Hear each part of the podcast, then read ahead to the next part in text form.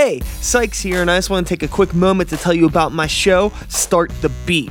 It's a podcast about independent artists for independent artists. Each episode highlights different humans from all walks of life and their individual stories about inspiration, determination, struggle, and so much more. Dive into the fantastic minds of these amazing people, absorb some useful knowledge, and expand your perspective on the world around you. It's like really important and stuff or whatever. Curated, produced, and hosted by me, Sykes. Start the Beat is part of the Epicast family, and you can find it on iTunes, Google Play, Stitcher, or wherever else you get your podcasts. Subscribe today and never miss a beat. Sit back, relax, and let's start the motherfucking beat. get this message out here. I'm doing what I love to help a community out. Like, I mean, What is the next step? What's the one thing I can do today that's going to get us one? So, I mean, I don't know what's what's in the future. Art is the only way you can reach out to the future. It is the only thing that actually lives through a time capsule. And I think that if the DIY scene as a whole put more of a value on itself, it could be a lot more sustainable. Now, if someone doesn't like it, that's their deal. Let's get some composure. Let's get my shit together. Hi, friends. Welcome back. Thank you. It's been great to see the band grow. I'm kind of just jumping into it. Yeah. The new record is great. I have Cool.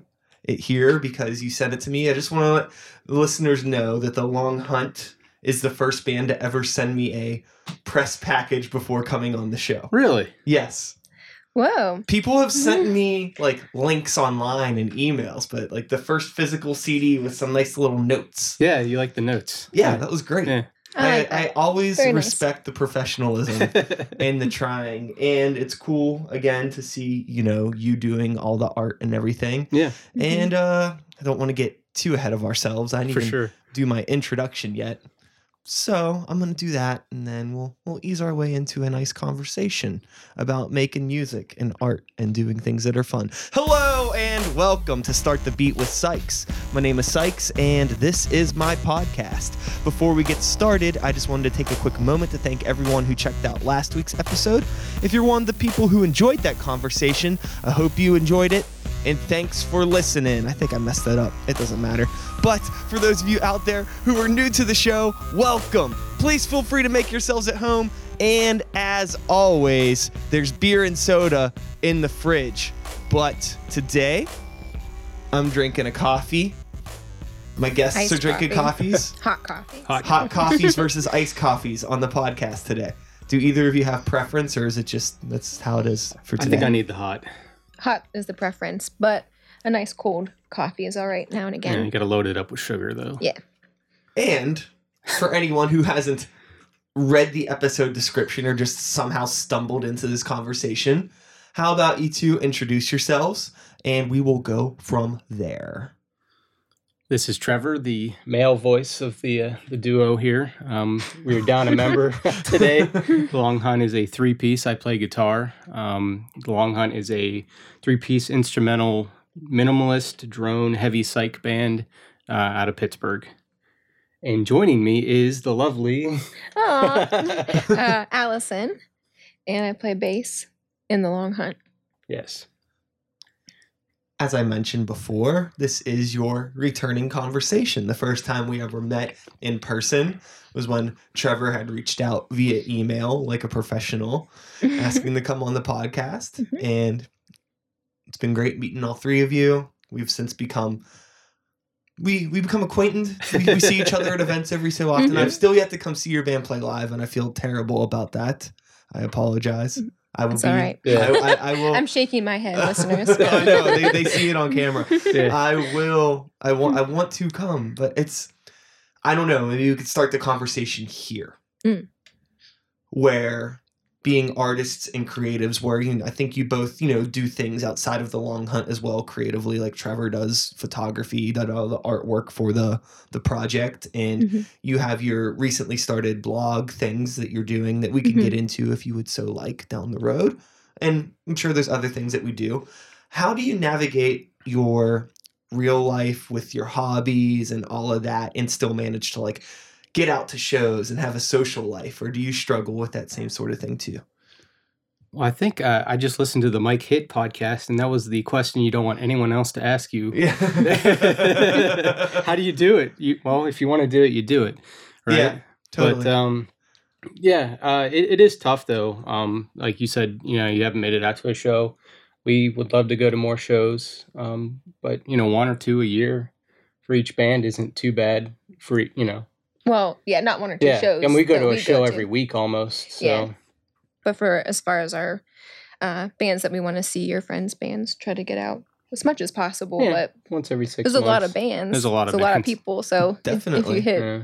hit each band that you know and like once or twice a year, that's quite a few shows. Uh huh. yeah.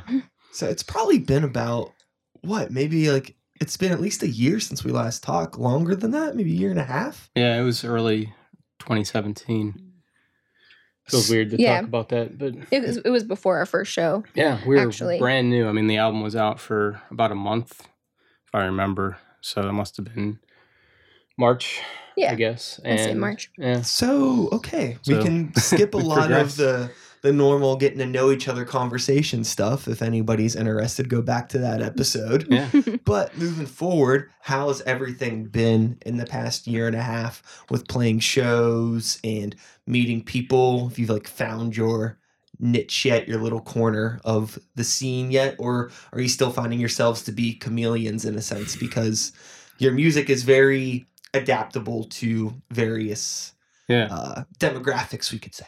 Mhm. Yeah, it is. Um, Our first show with was with um, the Skull and Whorehound and Monolith, Monolith Wielder. Wielder, which I guess maybe are no more. But um, so three very heavy bands that uh, are t- sort of different in in each other. One's like a stoner rock, one's like a doom metal. Other one, one's kind of like a mix of the two, maybe. Mhm. And since then, we've been sort of. I don't want to say pigeonholed, but we've been playing with a lot of like heavy stoner rock, doom metal type bands. And I think metal fans tend to be pretty open minded to what we're doing. Um, so I guess that's kind of our fan base in a way. But we've Yeah. also branched out and played with some other artists that were more just rock oriented. Right? Yeah. I'm trying to think of who we've played with. yeah. So, played Deutschtown last year. I That mean, was in- interesting. how has then like transcending like unintentionally into the the local metal scene been? You know, is that something you were expecting? Yeah, um, I like heavy music. I think the most, um, but it seems like there's two metal scenes. There's like the classic uh, metal, um, which I would almost put you guys in, Grey Walker, and like um, Vermithrax and those kind of dudes. And then there's like the stoner doom scene with more like Whorehound and, uh, you know, the bands I mentioned, um, Jake the Hawk, maybe Mhm. a few other ones. So, so I think I don't know if we would fit with like more of the extreme metal stuff, but I think yeah. the slower, doomier stuff, uh, Mhm. I think we fit in pretty well because we have like an Earth sound, and people know Earth. Like if they listen to like doomy stoner metal, like I think they kind of dig what Earth is doing, or um, Elder, Grails, a few of the other bands, uh, Yeah. Some shows that psych stuff, like heavy psych music. yeah, some of the shows that we've played with uh, heavier metal bands, there's usually one or two people that say after we play, like, "Oh, you remind me of Earth," or "Are you trying to sound like Earth?" And we're like, "Oh, you get what we're trying to do." It's either that or you guys sound like the Doors, Yeah, which I don't know. Yeah. Eh, I could see it Somebody like almost, um, I don't want to name the name, but uh, he's like, "Don't take this the wrong way." But you guys remind me of the Doors. I'm like, that's a compliment. That's not a negative thing. like, it wouldn't, wouldn't Yeah. be sad yeah, to sound like the Doors. it's like, yeah, But um, even like we played with uh, Action Camp a few times, and I mean they're they have a doom sound, but not like a metal doom Yeah. sound. So I mean we kind of um, can transfer our music into more of that scene a little bit too. Yeah. So now you got a new record out, and a a year and a half later, you got another collection of songs here.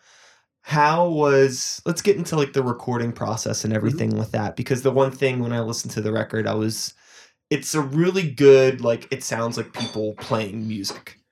You know, I feel like you really appro- like there's that minimalist approach to the production on the record. Hmm. And it sounds great.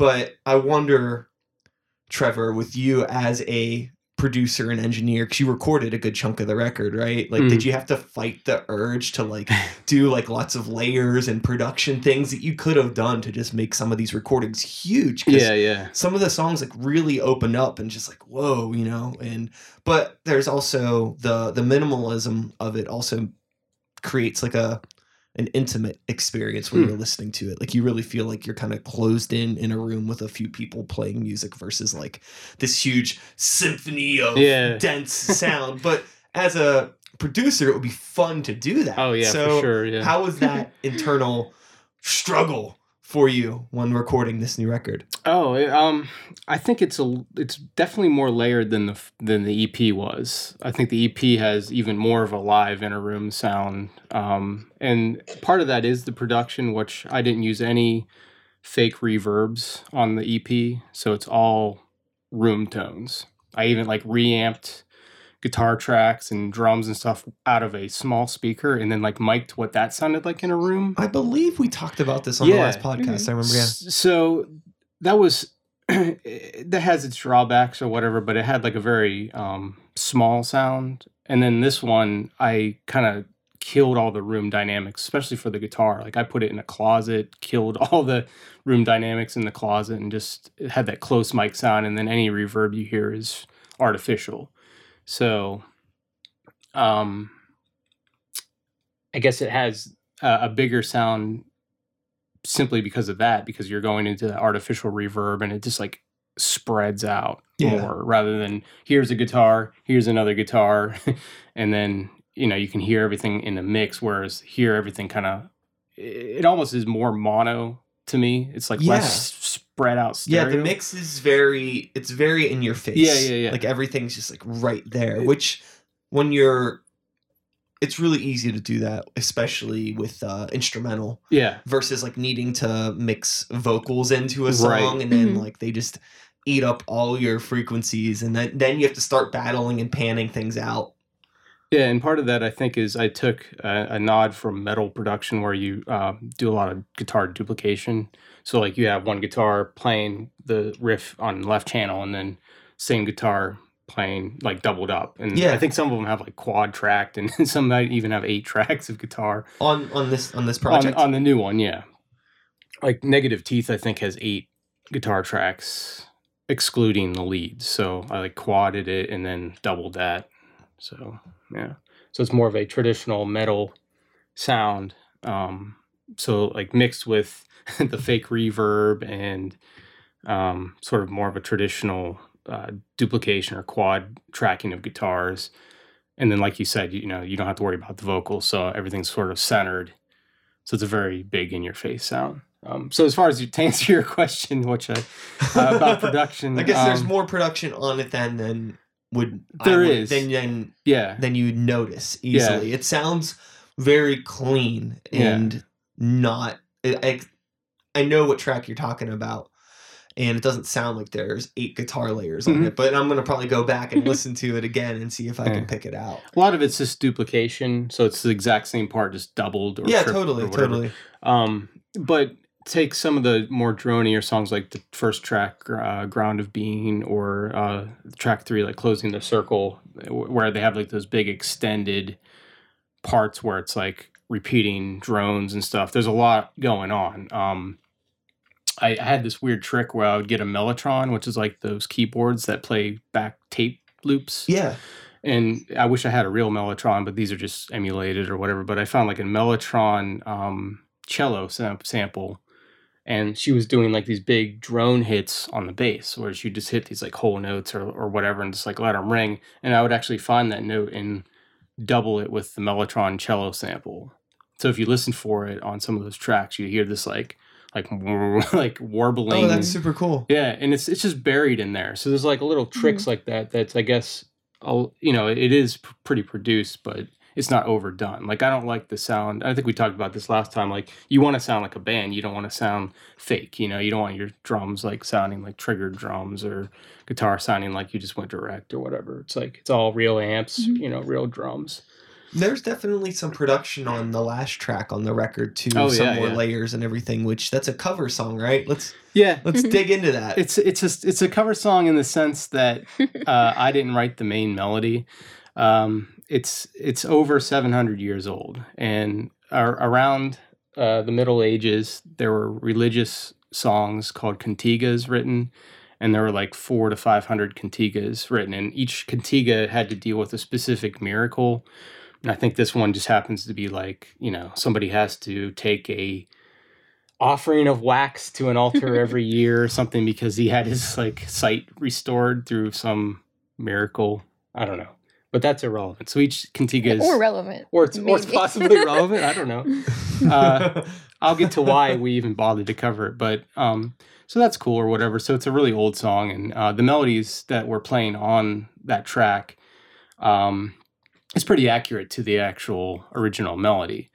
And the reason I even know about this, because I'm not like digging up like old medieval songs, is in the original Conan the Barbarian uh, with Arnold. Um, there's a there's the scene where they because how many like char- like heroes are in there? It's like you have Conan, you have like the woman, and there's like a like a sidekick or whatever. So when the three meet, uh, within the first like 20, 30 minutes, um, they go to the, a town and it's like called the Tower of Set, and there's a it's like the first big snake scene. So, anyways, they're playing. Are you uh, familiar? Have you watched Conan? Yeah. I haven't watched it in a very long Yeah. time. Okay. I We saw it watched when I it, was like- Yeah. We watched it recently. We got the D- we got the DVD from Half Price Books a few years Mhm. ago, and then we finally watched it. And Yeah. I know what that's like. yeah, and there's a song playing in the background, and it's like this really cool droning melody, and I'm like, what is that? And I remembered from my childhood, like really digging the song too, and I looked into it, and it's not on the original soundtrack. Like you can't get this song on the on the soundtrack. So it's like, well, who is it? Well, it's this band covering this the 700 year old cantiga so i just dug into it found out that it was uh, you know they were doing a cover it wasn't ori- originally made for the the movie and i figured it'd be cool to to do a song that was on the conan soundtrack that's also 700 years old Yeah. Mm-hmm. eh, so It sounds sweet. It's Yeah, a great it's cool. ender for the album. Mhm. yeah And there's like a lot of additional, it seems like instrumentation in it, um, Mhm. with what I'm assuming are probably like keyboard sounds. yeah yeah There's like like layered. Uh, I don't remember if they were like horns or strings or something. It was just like it was The- very like thick. Yeah, there's a there's a drone that opens the track, and that's uh, an instrument called a uh, tempura, and um, it's basically a four-string Indian classical. mu- Uh, whenever you hear Indian classical music, you hear that drone, and like they actually pluck these strings in succession to create this like weird matrix of sound um, that the other instruments play off of. And I don't have the real deal, but it's just like a little. It's actually a box, and you choose what key you want the drone to play in, and you just press the button. So it's still like a it's still like a physical. yeah, I thing. mic'd it up. Yeah. It has a little speaker. That's super cool. So like it seems like you like have this like I don't know how big it is, but it seems like there's definitely this knowledge base of bizarre instruments in your head. Yeah, there's there's a lot of bizarre things in my head. So like with the instruments and like finding cool things, like you know using like the like an emulated mellotron on the record, Yeah. or using this instrument that I can't remember what you said it was. I already forgot the name of it. It's either Well, like- or tambora. That's what one was. is an Indian dish that you eat, and the other one's an instrument. So Yeah. What?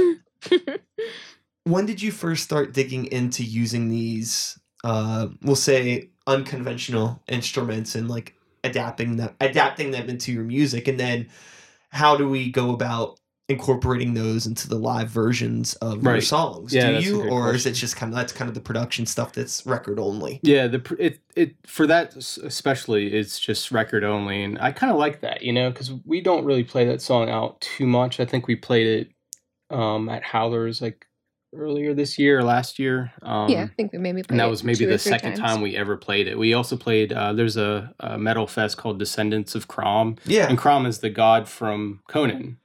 So we actually played it at Descendants of Crom last year, and we're playing this year again. So You'll probably play it again. probably play it And again. go over pretty well. Yeah. Yeah, I, most people didn't know, but like the people who did know, they're like, they're like, posers. "That's the Conan song." We're like, "Yes, yes, it is." Yeah. Also, that was that was acoustic. Acoustic. Yeah, So this year will Yeah. be full blast. Yeah, so when we play it live, we um we don't have any of the additional instruments. We just do like you know bare bones, typical three piece Mm-hmm. stuff, and we do like a an extended jam for the middle part where you have those weird tambourine things going on where Yeah. where they pan back and forth. Yeah. I, I was gonna say the um there's a lot of layering and stuff in some of Mhm. the songs, but uh, like you said, you didn't really think that there was a lot of layering. But to me, that's how the song sounds when we play it live. But it may it may or may not. But like Yeah. what what you're putting in there when you produce it is like how like the real sound for me. So it's cool that you didn't think there was a lot of other stuff going on, even though there was, because that's what it sounds like in my head, Yeah. at least. Yeah, what it you know? sounds like to other people, we don't know, but Do you, Allison, have the thing where if you're listening to a recording, like you unintentionally like zone in on the bass parts, like you focus on Mhm. that more than the other things? Yeah. I mean, I, yes, naturally, but I, I try to So um, focus on other things when I need to. so I'm curious then, you know, if maybe because of that, that's something that's since like I don't know how if you were around when Trevor was recording all of the guitar parts and like seeing the screen and like noticing how much stuff was getting tracked. So maybe, you know, I don't know if you saw it or not. Maybe you didn't, so you just had no idea. So you hear it, it's like it sounds right.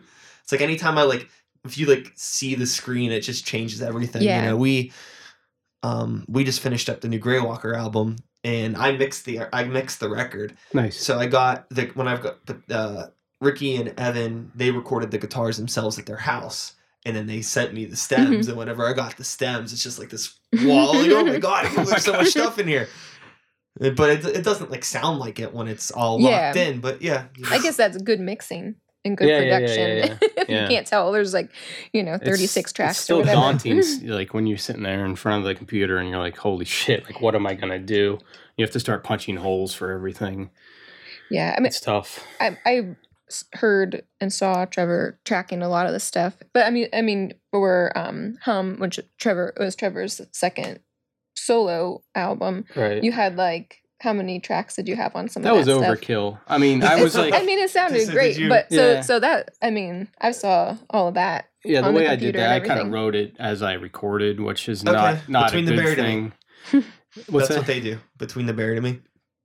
Yeah, and I think there's a there's well that can work if you have more than yourself. I think Totally. sometimes. So you know that was that's kind of like you know my head was in front of a computer screen half the time, up my ass half the time, basically because you're like lost in your own world. Yeah. Um.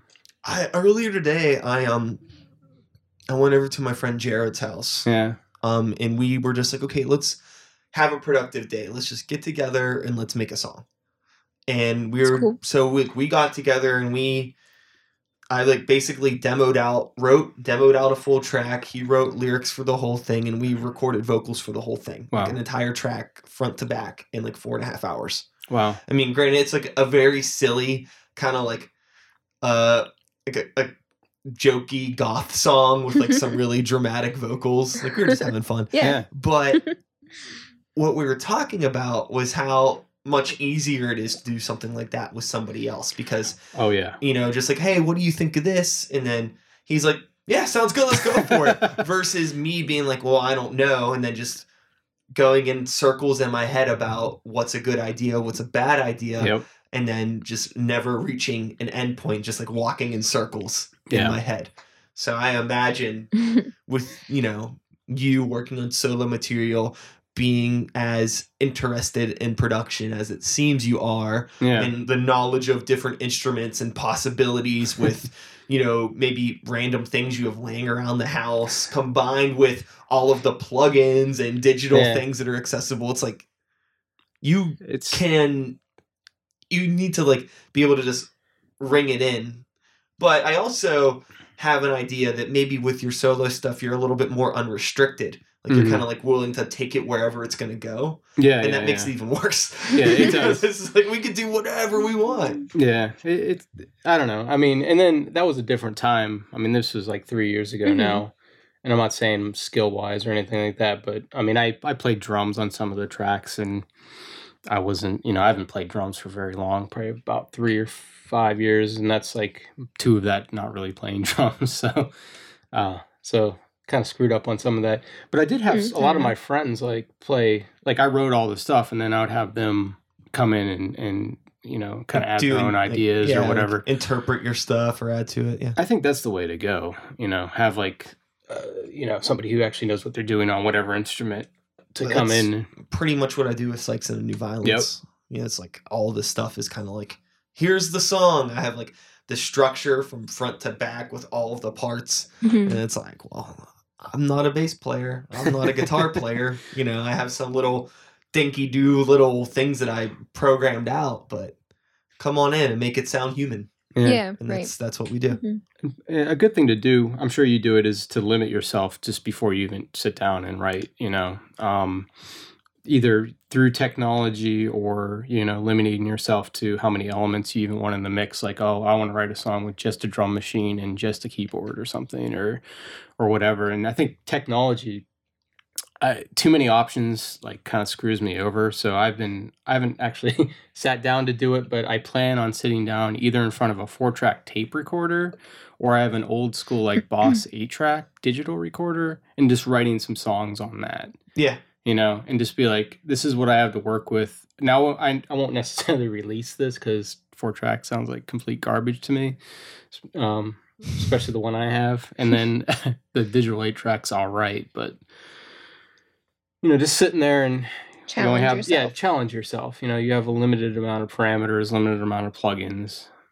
Well, I think that, you know, if you're able to put together a good product on that, it really speaks to the power of the song. Mm-hmm. You know, I feel that if you have a a genuinely good song, I think like a good song can be written poorly because good is subjective. Right. But like like if you well okay, well instead of saying good, we'll say strong. Yeah. Like a very strong song, I feel is a song that you can strip down to the bare bones and it still gets its point across. It Mhm. doesn't need all of the bells and whistles to for it to work. Which Yeah. is what's probably good about you being able to perform your songs without needing the extra bells and whistles that you add because that's not what those aren't the foundation of the song. The foundation of the song is still just the melodies and the rhythms that you three are putting in Yeah. as a as a band Yeah. versus me as a, a rapper in my not strong songs because everything relies on samples and things like that. Well, even But- if you just but I, I- if you just I, I could- rapped, I it could would just still yeah, be I could just strong. do spoken word. right. Yeah, yeah, yeah. And That, then, that's kind of the uh, the essence of rap songs, maybe. yeah. Just that's Mm. debatable depending on who you're talking Yeah, to, for but it is definitely a very important part. It's almost like we're polar opposites, almost in a way. hmm in that sense because there's not one word that you know is spoken in your music Mhm. versus me coming from a hip hop background There's a where it's like all lyrics. There's a Yeah, hidden yeah. track uh, where we just covered Gucci Gang or Gucci Gang or whatever. Like we just it's a it's a 20 minute version of that song. No. Do we really have that? Yes. You haven't listened to the album? well, may, maybe is really hidden, Yeah. like really far in there. It's in there. Um, one th- one thing about this uh, album too, uh, we actually all the songs we got to play in front of people for a year before we recorded. So you know th- what what they sounded like early in 2017 Yeah. uh, is not what they necessarily sounded like Yeah. when we recorded, which was pretty cool. Like we got audience feedback. I think the songs like really stretched out Yeah. Or, or- we, we were writing the mul- like in my head i was thinking about production the entire time you know Mhm. because we were talking about recording in september probably and we're thinking about recording and we didn't even get into the studio until january Yeah. so of this year so, yeah. Our first uh, the EP, we didn't play in front of anybody yeah before when we recorded it, and then we just were like, "Here, everybody, what do you think?" And so it's very opposite of of of this one because Yeah. it had a lot of feedback. So That's exactly what I'm dealing with now with the new Sykes and New Violence record because of just different situations and circumstances. Yeah. It's just like I had this all these songs are done. In my head they were done. Mhm. But just things come up, I don't get around to it, and then, you know, somebody left the band and then we got somebody else in new. And it's like, oh, okay, so now these songs sound a little different, Right. but now it's cool. And then I was like, well, maybe I want to get my friend to play guitar on a song. Oh, nice. Now he played guitar on the whole album. He's in the band. After Nice. recording one song, I was like, "This sounds good. Let's try another one." Okay, okay. Well, let, let, Another accidentally one. just roped him into the band. So now it's kind of cool though because if I would have rushed to record those songs and then put them out there, the album wouldn't be what it is now. Or what it's gonna be because it's still not done.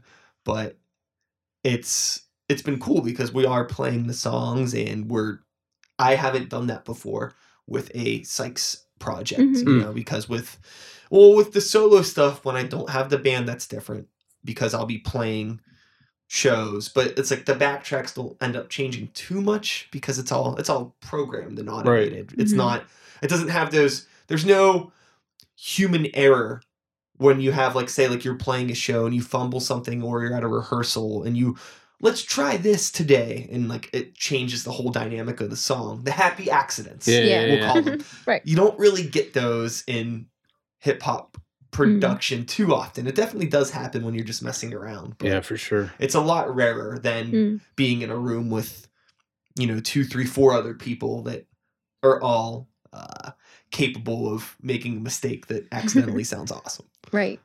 That's interesting. Yeah. That- I'm not.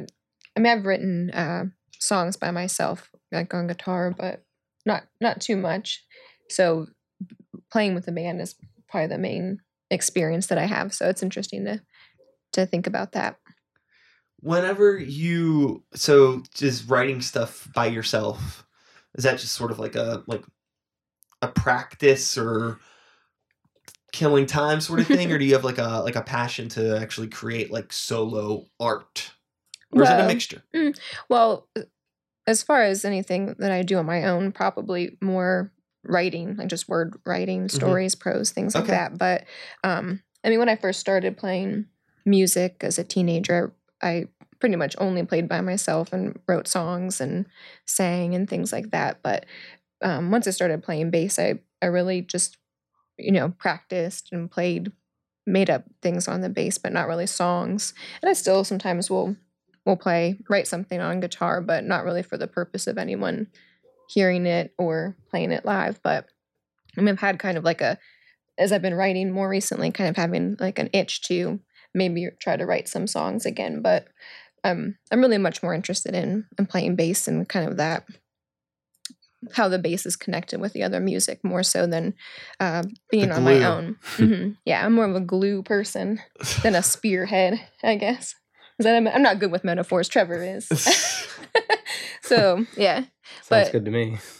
yeah. So th- that's more more interesting to me. But I still do write sometimes. You write riffs, though. well, yeah, I write I write riffs. Like I'll hear you in there writing riffs.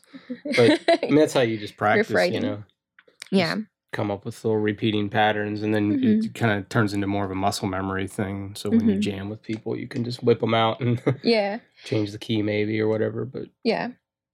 trevor do you find yourself ever just working on songs that you don't have any intent of releasing like just brain exercises or things like that Yeah. or um, like making like i find myself in this hole of only making art for the sake of it always has a purpose. Like it's like i Mm. Right. very rarely today was probably one of the first days in years where me and my friend just made something because we were goofing around and just wanted to do it. Hmm uh, do you ever get a chance to just do that? Or is it always like oh this i need to do a long hunt song or this is gonna i'm working slowly on my new solo record or this or that? Um, I'm always writing something, um, unless if I actually sit down and say I'm not going to even think about writing music. So like the early part of this year, didn't write anything new, and then when I actually sat down to just either like you were saying, just dick around and not have any intent, or to sit down and actually try to write like something. do you like like sit down like do you like schedule time to sit down or like you're like i'm gonna work on music now Yeah, I pretty And, much like- yeah, I play every, every day if I can, and a lot of it is sort of ad lib because I have like a loop Mhm. station set up. So like I'll just play through the looper and then just Get lost in the sauce get for a lost. Yeah, like I was playing something earlier. Like it was Yeah. just off of like one note, and I was probably going for like twenty five minutes. It was just, Mhm. and what happens is it's, you'll get it's like always a little. somehow it's always awesome sounding. It's always the same song. So no, it's not. while. But, it's uh, very enjoyable for me to be right. hearing. So what happens is you'll get like a little nugget out of that that'll maybe turn into something down Do you like record that stuff at all? Or you just Sometimes I'll, I'll get the phone out, yeah, but I find once you start setting up the recording, it just it's it's gone by then. because you your know? brain's focused on the engineering and not the It- uh, that creating. that or you just lose the vibe that you had, and you're like, well, what was I even doing? You know, like if you have to stop, get the phone out, or It's even like that at band practice. Like if we'll we'll like occasionally jam or like have like a part or whatever, and we'll just Mhm. be like going on it for twenty five minutes, thirty minutes, or whatever. We're like, that sounds awesome. Let's start from scratch and record it so we have it on our phone. Yeah. and it's like the the recorded version is always subpar, like because you just lose whatever vibe Yeah. you had going on. Um.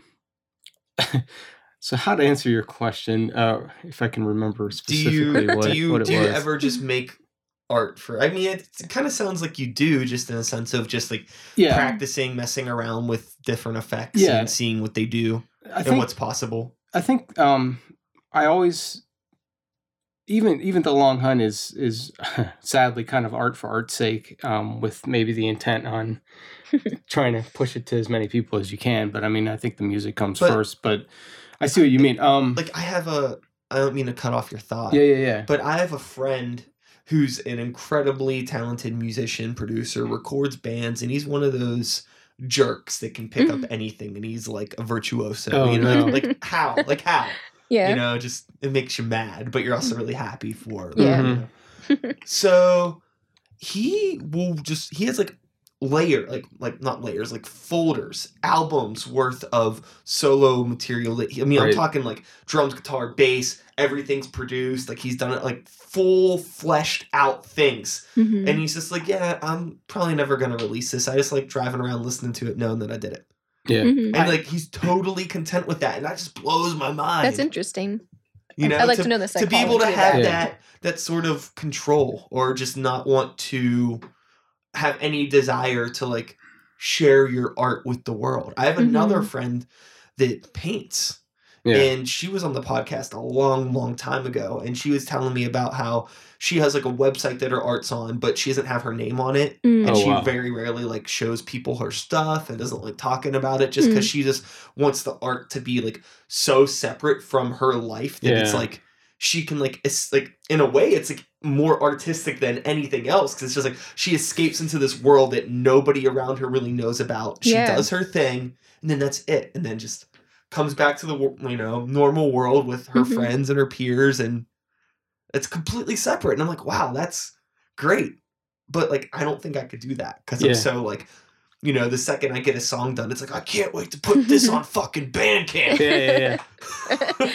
Yeah. I, I'm kind of like that, and I, I'm like all of those things in a way because Yeah. I, I have a ton of songs that I that are uh, you know done or whatever, but I guess I just use the, a really specific criteria on what actually gets released. Like I almost like I thought like about it's curated yeah, it's very curated, um, especially now. I mean, you know, That's we have also a, an artsy word Mhm. yeah, it Curated. It sounds artsy. It's in our museum of And I think, curated I think now with the long hunt, we have like a very specific like aesthetic, and I just don't want to spoil that with just releasing anything, and even totally, yeah. even like solo stuff. I want to be careful with what I Mhm. put out. Well, not yeah now people Yeah. are hearing it and you're building a yeah, air quote a fan base and you're building those expectations so Mhm.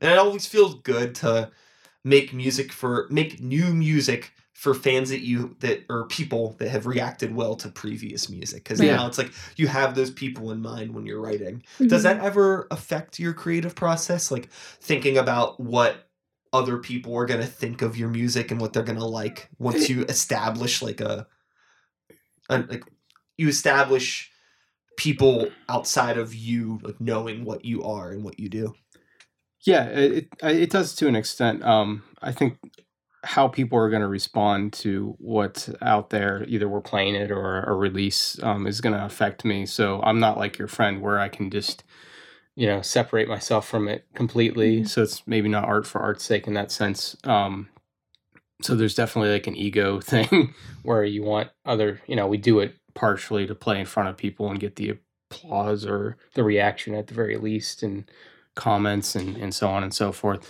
But I don't think we're writing music necessarily to appeal to any specific audience. Um, and if it is a specific audience, it's definitely not one that's paying too much money. so Yeah, like if we were, you know, if we were just writing for other people, I would definitely go for something more mainstream. Just you know, just to Mhm. reach as many people as I possibly could, and Have Right. either of you like dabbled in writing more air quote mainstream music? Yeah. Um Mm. I was in a pop rock band called The Fixes and that was probably the closest we got to it where um yeah, I think if we played more we probably would have reached more people but Mhm. uh the singer was that was definitely his goal was to like be a pop star, you know. He was like the trifecta we call it like he was like a model, a singer and an actor. Yeah. So he trifecta. Yeah. So he, he- you know, Right. Things Yeah. going okay for them now? I don't know. He's in New York. Okay. You know, You can leave New it at York that. City. Make it Yeah. sound Yeah. myster- Yeah. mysterious. And I check in on him every once in a Mhm. while, and he's doing his thing. But it's like I'd rather be a, you know, somebody who's moderately successful in a place like Pittsburgh rather than like somebody who's just not even known to anybody in New York because Yeah, you're like one of a million. Uh, it- Doesn't matter, but there's no right or wrong way to be content as an artist. Mm-hmm. Yeah, I've had this sure. I've had this argument with people in my personal life before that have told me like I should be doing this or that, you know, like in Pittsburgh isn't the place for me. And Mhm. it's just like you son of a bitch. yeah, Like right. I, I, I, you know, I have, a, I have a house I like and people in my life that I really care about. I'm in a band with my best friends. I have a good job. I support my like.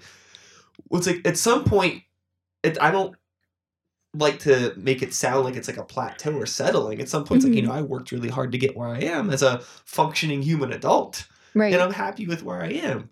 Why can't you just let me enjoy this for a little bit? Like, right. what where what is the end goal you know a lot of people tend to they get everything they want and then they just want more Mhm. they don't ever spend time with when they finally reach something they don't spend the time with it to enjoy it it's like Mhm.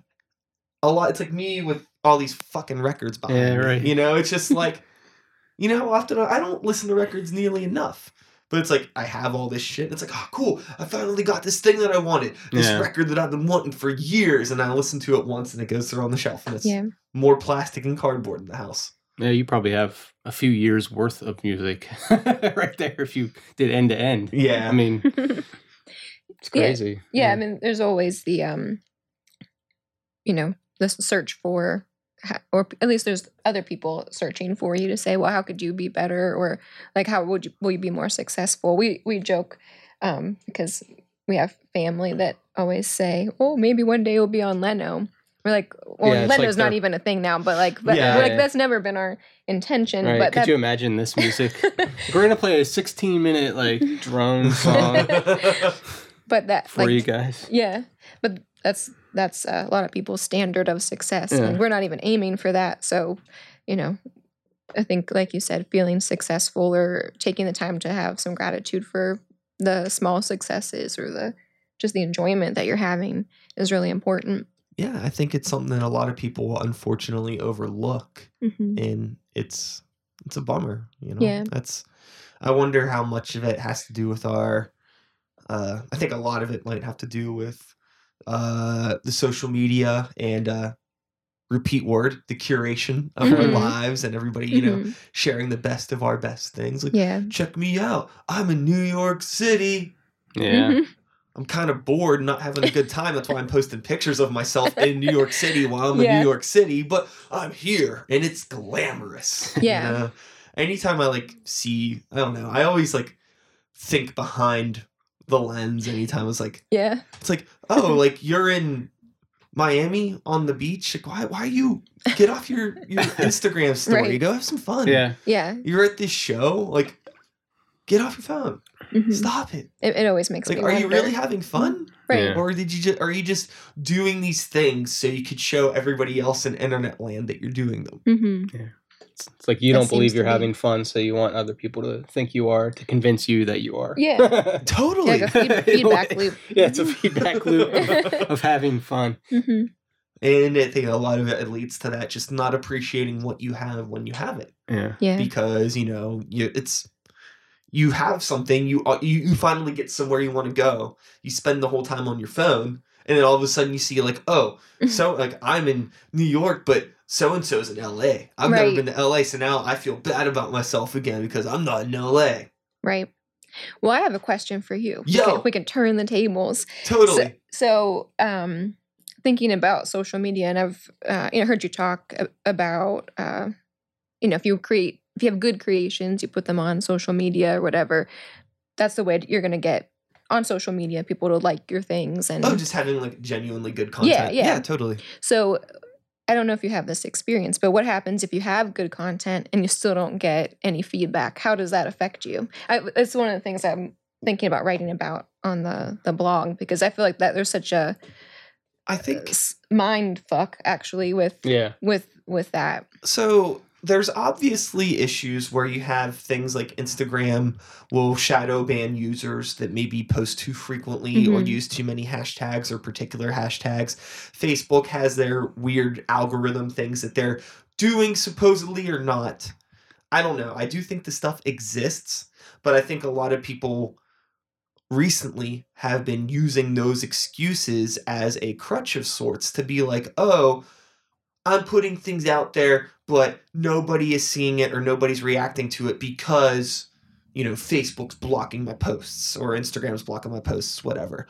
There may be some truth to that, but I also think the flip of it is the fact that these people, their content isn't as good as they think it is. Mhm. You know, like Mhm. a, a mean metaphor would be like, like you know, your kid's not that pretty Yeah. or your Yeah, kid's yeah. not that smart, you know, something Right. like that. So for me personally, I think it's just being really aware of what I post Mhm. and if something doesn't work out, you know, being telling myself, oh, you know, maybe it is Facebook. You know, maybe Facebook blocked this post because I tagged a page in it or something like that. Mhm. And that makes that makes Facebook want me to pay money for it because Yeah, I'm yeah, tagging yeah. a business in it or something like Yeah. that. Or maybe my post just sucks and I got to get better about looking into like when I'm timing of posts when you're posting things and Mhm. you know am i wording this the right way? Am i attaching the right image to it that's gonna grab people's attention? People are very short attention span now especially when it comes to social Yeah. media so you just gotta have that that right thing that gets their attention and i i don't know. I don't have a formula for it. A recent example that i can give for you just posting content that's simple that people care about would be when we announced the Grey Walker CD release show. Mhm. So we announced. Typically, I would think, okay, if I, we were to post something from the Grey Walker Facebook page, and we tag other bands in it, we tag business in it because we tag the bands we're playing with, we tag the venue, and post it from the business page. If we don't sponsor this post, nobody's going to see it. That's that's the thought that I have in my head, Mhm. right? But it was big news for us as a band. Hey, we're releasing a show or we're releasing our new album. Here's the date, here's the show, the event page. We didn't sponsor it at all and it blew up. Mhm. But I think it was just because people are seeing our posts and we finally just posted something that was worth everybody's Mhm. attention versus like, oh, here's a link to our album again on Bandcamp that we've Yeah, been for posting sure. for the past year and a half. Mhm. Here's, you know, just a picture of us at band practice again. Like it's it might be exciting to us, but other people they don't really care. yeah. So I think that being reserved, like being very reserved, I don't think we need to post on social media three times a day, like some people might want us to believe we need to to Mhm. fight through. I think it's just saving it for when you have something that's worth posting, and if it doesn't get the traction, be like being comfortable with being self like analytical and Yeah. critical of what you're posting, and just find Yeah. a way to do better. You know, Yeah. what doesn't kill you makes you stronger. You use it as a, a challenge or inspiration. Totally, a challenge if something doesn't work. There's no Mhm. reason that because you gotta remember that there are other people that are posting things that blow up. Mhm. You know Right. what I mean? It's whether it's something silly like that yodeling Walmart kid. You know about that meme? There was like a video of a little kid that was yodeling in a Walmart with like a cowboy hat on, and it blew up. Yeah. And then like he got like you know a, a, a record deal and all this Oh, stuff, jeez. or like Oh. or other like weird like YouTube viral sensations. Mhm. But those are just like that's like mind numbing stuff. Yeah. So people gravitate towards that stuff and it's a quick buck for people. But then there are other artists and bands that are, you know, instrumental, psych, doom bands that are successful with what they do just because they find that audience and they find their voice that people gravitate to. So it's just a matter Yeah. of if something's not working, don't keep doing it. Yeah. Figure out how to switch it and figure out what attracts your fan base. Yeah. That's that's helpful because Sorry, I can I can ramble forever. Yeah, no, that's why I wanted to ask you because uh, we've talked to other musicians and you know friends and stuff, and that's like that always comes up, and a lot of people find themselves kind of just depressed or down about it, oh, and yeah. almost like stopping what they're doing. So wanted well, no, wanted to hear another person's I think opinion. that it's really important that no matter what you're doing, it still needs to be genuine. yeah, You know, if if you if it gets to a point where you're trying to if you're compromising your your morals or your integrity as a band and what you, your your the whole meaning behind your band in favor of getting a boost on social media Right. then it's not worth it because Mhm. then you're reaching success in a way of not even being yourself and Yeah. now it's all of a sudden you have to keep up this facade it's just a matter of finding a way to you know naturally grow that but it could be hard because let's take for example your core fan base or what might be your potential core fan base they might not be people that hang out on instagram all day Yeah, for real. yeah, yeah, you know they're Mhm. not because that's the thing is it's like if your fan base isn't social media based people if they're more like thinkers artists people that aren't into being you know on their phone all the Mhm. time then you're going to have a hard time reaching them through social media Yeah. so you know it's like more of like a playing shows getting into doing things i don't know how often you've been playing out of town or how often you're able to but you know just the more shows yeah. meeting people organic interactions something i've been saying a lot recently Mhm. is is the this is like my new freaking catchphrase is the social media should be an accessory to your real life yeah. You know your real life shouldn't be an accessory to your social media and that's, Yeah, that's how a, that's lot a of people are living saying. hmm so Well, to go back to your uh, like original question about blending your um, personal life and your hobbies and your music and your work and everything, I think what's been interesting is with Trevor's photography and my blog. It's kind of blended, you know, taking photos of bands, um, talking to other musicians about their experiences and stuff. Like, yeah let's let's That's- chat that's about the blog because I, I mentioned at the beginning of this that i did want to get to that and we're kind Yeah. of so drop some knowledge on us about Yeah. the blog and everything you've been doing with that uh, well, it What's was it called? Oh, okay. it's called Of Music and Mind, and it's it's really about the intersection of musical issues, creativity, writing, playing, and uh, mind issues, which could also be creativity and uh, mental illness, uh, thinking, just like Yeah. a lot, you know, anything related to the mind. I'm sorry. I, I I- feel like we kept sidestepping this. Um, I kind of the one point I was kept trying to get to when we were talking about like what it does to you if something doesn't work out. Yeah, because that's and that's what a lot of people want to know. about being yourself no matter Mhm. what. I think that you know you have to understand that if you feel confident about your art originally, like you have that feeling that it was good, hmm then it's it's good. If it's good to you, it's gonna be good for somebody else. You know, Mhm. just don't Yeah. you can't let somebody else's like negativity uh bring you down or make you think differently about your art. Like especially if it's something that like really like sometimes when you make like a piece of art that's like really good, it like changes the way you feel about yourself. It makes you Mhm. feel better about yourself because you're able to create this thing from your mind that's like fucking awesome Mhm. Yeah. and then you know to have somebody say like it's one thing to be like, you know, hey, you know, that's not for me. I don't like it. But somebody's like, ah, fuck that. It sucks. Or people ignore it. Then fuck them back. Don't let that negativity get down on what made you feel so good about Right. yourself. Yeah. That I'll end that there. Yeah, that's it. I'll put that on the blog. That's good advice. Okay. I, I know it's not the it's it's not the easiest things. I've definitely it took me like unfortunately a really long time to get to where I am now. Like it's, I love having younger guests on the show, like people I've, I've I've talked with people that are like 18, 19, Mm. 20. and It's like Mhm. that have like the same amount of like energy in, as me. And it's like fuck, you know, I'm like 32 now. It's Yeah. like, I wish I had your drive and your resources when I was 18 or 19. Yeah. So it took me almost 10 years just to figure out how to like talk to people. Yeah. I started this podcast Yeah. because I sucked at talking to people. And now it's all I do. right. I mean, I don't That's know. I, interesting. I, I've gotten a little better at it, but it's like it, it helps. You know, it's like it just took so long to take the initiative and like other things like figuring out how to promote things, how to book shows, and also doing that in the middle of so many changes with you know the digital age coming through. It's like the growing pains of the digital age was like I basically grew with those. Mhm. Yeah. It's like I Yeah. started making music and playing shows like right as MySpace was taking off, which was Yeah. kind of like where all of this shit started. So it was like I grew with it and I've had to adapt to all of the changes and they're always like these little reset buttons. Mhm. So you think you got it all figured out and then they take it away from you. I'm sorry, please talk about your blog. uh, yeah, so that so we uh, started that in February, and it's just um, talking about the intersection of those things. So I write some articles based on my experience as a social worker and connecting that with music.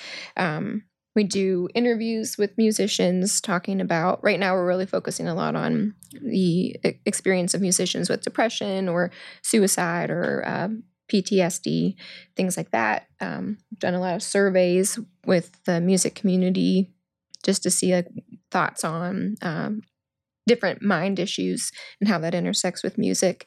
And uh, Trevor does the photography, so it's really fun when we do interviews with bands or um, individual people to go and do photo shoots with them. I mean, Yeah. we do live. Trevor does the photos out there, but you know to do live shows, but then we do candid shots and stuff. So it's kind of neat to see people in just you know in a different light, kind of, especially if it's people that we don't know. A lot of the people so far have been people that we know, but some But people, not people we know like that well. yeah, there's know. people that you know just met them through doing the blog, which, um, like I said, we're kind of blending hobby work going out because Yeah, I'm that's- quite introverted. So when you said like you did this to start being able to talk with people, this has been a challenge for me. But it's like, oh, it's I'm doing this for the blog. I have to talk with somebody. Uh-huh. So I have like the it's good. same mindset where all of the little things that I do, it's like if I I try to anytime I'm doing something, I try to weasel something creative out of it. And that's like honestly, that's how the whole one minute or less videos Oh, thing right. happened. Yeah, those are cool. Was just the result of like, oh, if I'm just gonna be like spending my time at a restaurant somewhere, hmm I might as well make a video about it and it's just like i don't know it's like it's like i really hope that like a lot of those stuff doesn't come off as being like very like like i'm full of myself or like like narcissistic or me me me check me out i'm reviewing these places but it really comes from more of a thing where it's like i'm out and i'm bored it's Mhm. i need to like do something i need to be d- creating something no matter what or Yeah. else my brain just goes Yeah, well, you, you, I mean, you've talked about that, Trevor. Just like the- constantly, there's just music in your head, or composing things Yeah. in your mind, and uh, I can check out more easily, just like blank head. Yeah, it's hard to turn it off, but especially at night when you, when you need to get to sleep. yeah, Yeah. but th- that um, compulsion for creativity is is the real thing, and it's it's an interesting thing. I'd say. so what I want to kind of end this conversation on, possibly, I'm sure we're gonna go off the rails again, which is fine. That's when the good stuff happens. So talking about creating music, and one thing that I've been really interested in recently, and I haven't brought this up on the podcast at all, but I'm gonna start asking more bands about this. Mm. Cool. Is there rehearsal spaces Hmm. because for whatever reason I've found myself recently in a bunch of different rehearsal space situations whether it was filming filming a video for somebody or meeting somebody for a podcast or uh, temporarily practicing like using borrowing somebody else's space. I've been in like several different practice spaces and like all the nuanced differences between them and like how in my brain i'm like thinking either like oh like this room feels great and like i really love rehearsing in here. I'm feeling very creative and good versus like this room feels like a doctor's office and i don't want to be in here. I don't understand how you guys are in here multiple times a week trying to make art. Hmm Right. what is your rehearsal space like and how have you tweaked it to benefit the productivity of your band? That's my question. Well, um, as far as my room, it's it's very similar to this type of setup where you've got your workstation and your speakers and your music and I don't have any Ninja Turtle action figures. I wish I did. I have a Nerf gun that I Yeah. occasionally shoot, but uh, I don't know. It's I'm not really big on like I I think environment affects me a lot. Um, Totally. But as far as like decoration stuff, like I kind of suck at it. So We're both Like, pretty minimalist. we're very minimalist. So it's design like everything in the room is just like instruments and computer and you know the workstation. But uh, like when I was recording, I would try to like get into a mindset. You know, I'd like light incense or like maybe like turn the lights on a certain way or whatever. Like, but as far as rehearsal space, like the practice space is just at Mark's house, the drummer, and um, it's It's in his tattoo shop. it's in his tattoo so shop. That adds some, maybe some coolness to it. but there's no distractions like which is good because like when you go Mhm. over his place it's just like amps and his drum set and like you go there to practice and that's what you do and that's where emily rogers practices Yeah. too so same place Mark is the drummer for Emily Rogers, and I'm the bass player for Emily Yeah. Rogers. So Um, we practice. But for Emily Rogers, we have five people, and for the Long Hunt, we have three. So it fits. There's a lot more space when we practice. but i'll tell you what like I, I assume you go online here too like this is like your window Yeah. to the world uh-huh. do you find that affects you because like that thing is just like nipping at me all the time like if i'm trying to do something creative especially Well- if it's on the computer you like always have that Yeah. shit popping up so um you see the third screen over there yeah that's actually my main computer that i record all my music on and it doesn't have internet access that's the way to go That's cool. Um, so yeah, I do everything on like I basically record podcasts and stuff on the go on the laptop just because it's half the time when I'm uploading episodes, I might not even be home. I'm Mhm. like out and about doing something that's like, oh shit, like and I go on and I'm like I've like recorded intros and uploaded episodes before shows at Howlers before. Like oh wow. like I gotta get there before anybody gets there so I can like use the, the microphone on the laptop to do what you gotta do. But that's very much how things tend to go for me. Is so that stuff has to stay on the laptop. Yeah. But anything serious I do on on the other computer. And it's a very conscious decision to keep the internet off of it and, yeah hmm and just kind of zone out. Um most of the time I don't really do a whole lot of like web browsing or anything in here if I if I'm doing anything like that. Like later on, I need to finish up the CD booklet for the Greywalker CD because we finally got our promo photos back that we took. We just took them on Tuesday. I shouldn't say finally. It was like a, yeah, yeah. a two day turnaround. It actually, it actually pretty good. Jeez. it's very good But uh, uh, I'll probably either I'll probably do that either in at the table in the kitchen Mhm. or maybe in the living room. Uh, it, while maybe me and Stacy will watch a movie or something, and I'll kind of like half watch it while I'm working on other stuff. yeah So it really just depends on what I'm doing. Art stuff I normally do in the kitchen. Um, last night I was working on some some drawings for um, for Rock Bottom. I'm doing some beer label designs for them. So I was drawing and listening to your album, and it's Nice. very excellent drawing music, by the yeah way. Just thank wanna, you want to let you know, it's like zoning out. There was like one. I mean, granted, it was probably like two thirty in the morning, but like I was like locked into like some part of one of the songs, and I was like starting to like doze off. But Uh-oh. it felt like good. Like I was just like, this is like taking me away. yeah You know, just like but it was awesome. you like wake up in the magical forest on the album Yeah. cover Yeah. Well, actually, someone told us once our music is really good to do wood whittling too. cool So- I could totally see that. yeah. So moving forward now, uh, we'll wrap up the show because we're we're we're about an hour in. Nice. So let's talk more about this record. Um, when exactly is this being released? Is this out or is this coming out soon? It, it's coming out on June first. June first. Yeah. So Are that you doing any sort of a like release show or anything? Yeah. Um. So we're we're playing in Youngstown on the first at Cedars. Shout outs to Cedars. Yeah. I love Yeah. that Love- space. Oh, Love oh, actually, did we not see There's the a Grey Grey Walker, Walker, stick- sticker there? one or two at least. Yeah. At Cedars. so, yeah, yeah, we Yeah. played Cedars. Yeah. I like that place. Yeah, but it's, But it's not in the same location as when we were first started playing out in Youngstown, but it's definitely one of our favorite places. I love how unassuming that fucking place Oh, is. yeah. Mm-hmm. Like the first time we went there, like I was like, did we drive like two hours to play like, in a- play like a like a like hole in the wall. yeah, somewhere, hole in the yeah. wall. Like we're gonna like where they have to like move the pool table so the bands can play. Is it gonna be Right. one of those fucking things? then you walk in there and it's like this is like almost nicer than any venue Yeah. in Yeah. Pittsburgh. I love. Oh, yeah, it- it- it's, it's- so nice Yeah. in there. it's a it's a classic place. Yeah, it's classic. And they Um, have a phenomenal beer selection. yeah. hmm Yeah, they have great food there, and uh, the, yeah, the, guy that owned the place was like Yeah, making Billy, us try yeah. this like hot sauce that he had. Yeah. It was just like, man, this is great. Like you're just giving us hot sauce and there's good beer. It sounds good. They're all very nice. Sign me up. And We the, gotta go the sound there. engineer is awesome. Yeah, Pete Pete's Trevere. awesome. So Yeah. Yeah. it's great. So we just Yeah, Pete's been recording a lot of stuff for the Get Hit bands. Mhm. yeah, yeah, that's right. You know, they, I've yet to meet him. Yeah, him. right. So that But we're I've- connected. yeah. Yeah, he's a really nice guy.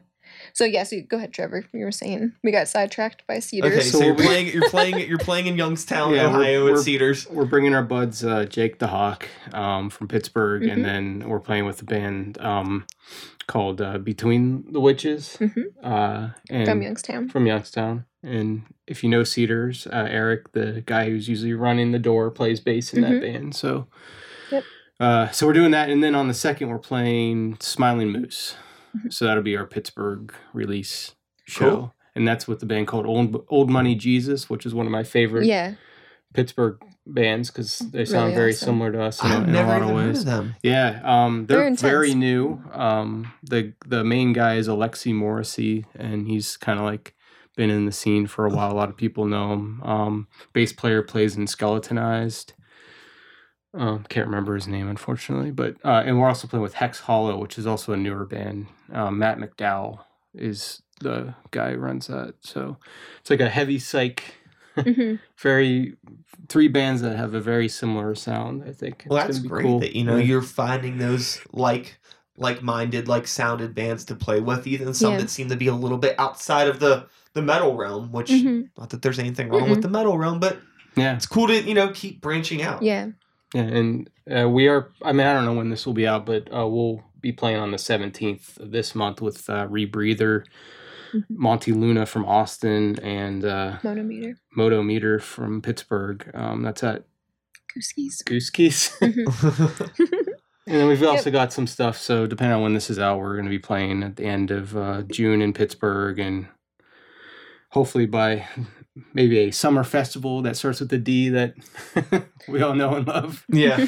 Be possibly there. Don't want to spoil that. And You then probably know you're playing because you probably We got know the same playing. email today that I got. we are, but uh, we're trying to be nice and not really, you know. We won't disclose We the won't date that we disclose recorded this conversation. Yeah, right. Yeah, right. It's after You did whenever it was not. publicly Hugh, you did not send out Sorry. the emails today. Sorry, Hugh. Uh, Hugh's not even listening to Yeah, this. He's, he's too busy juggling emails. yeah, right. Yeah. He's worried He's, a, he's an mail email purgatory. Yeah, yeah, I'm sure he is. I know it said not to respond to the email, but uh, I just wanted to thank you for. I had I had to respond to the email. Oh because- God! just to just to be funny. No, no, Oh. no, because Oh, you have to because the venue that he had Six and Oh, New yeah. Violence playing just would not have worked. Oh Oh, no! The patrons of the venue would not cared very much for us, and we would not Hmm. have fit in it. well, it's good. Good, Good to let him know that. to know. Yes. That's an important email to send. Yeah, and it's just kind of like, look, you know, like you, everybody's working really hard on this festival. I want to make sure Let's everybody not has a good ruin it time. for anybody.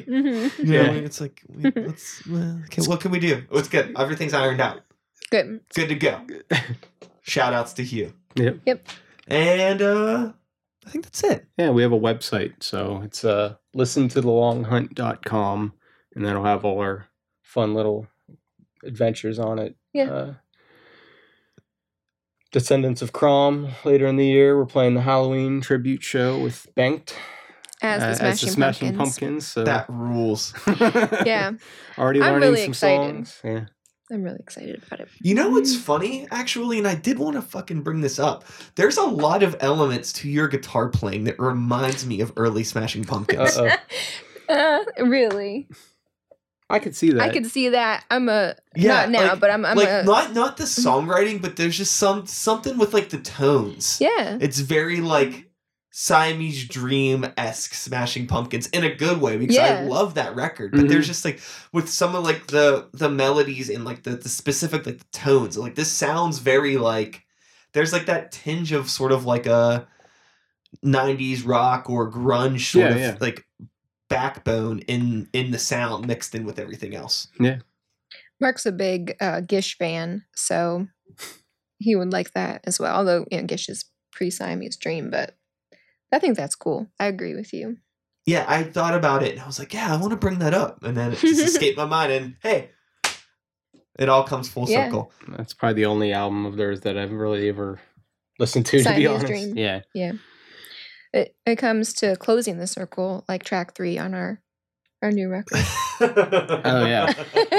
There you go. Cool. Well, and that is all, folks. Thank you so much for listening. I hope you enjoyed the conversation.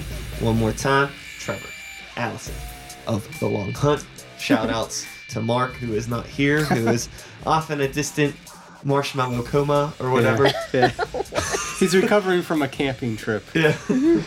Yep. And uh, yeah, thank you so much for being here. June 1st, be sure to check out the album. All paths lead to here. I'll be back again next week with another episode. Same time, same place, same channel. You know the drill. My name is Sykes. Start the beat 2018. Woo! Woo! Give him one. Woo, woo. Woo! Thanks for listening. Thank you. Caught us off guard on the woos. We Yeah. didn't, we didn't Yeah, I'm not, practice. you know, We're not really used into to wooing. emotional things. Everybody does the woos. Yeah.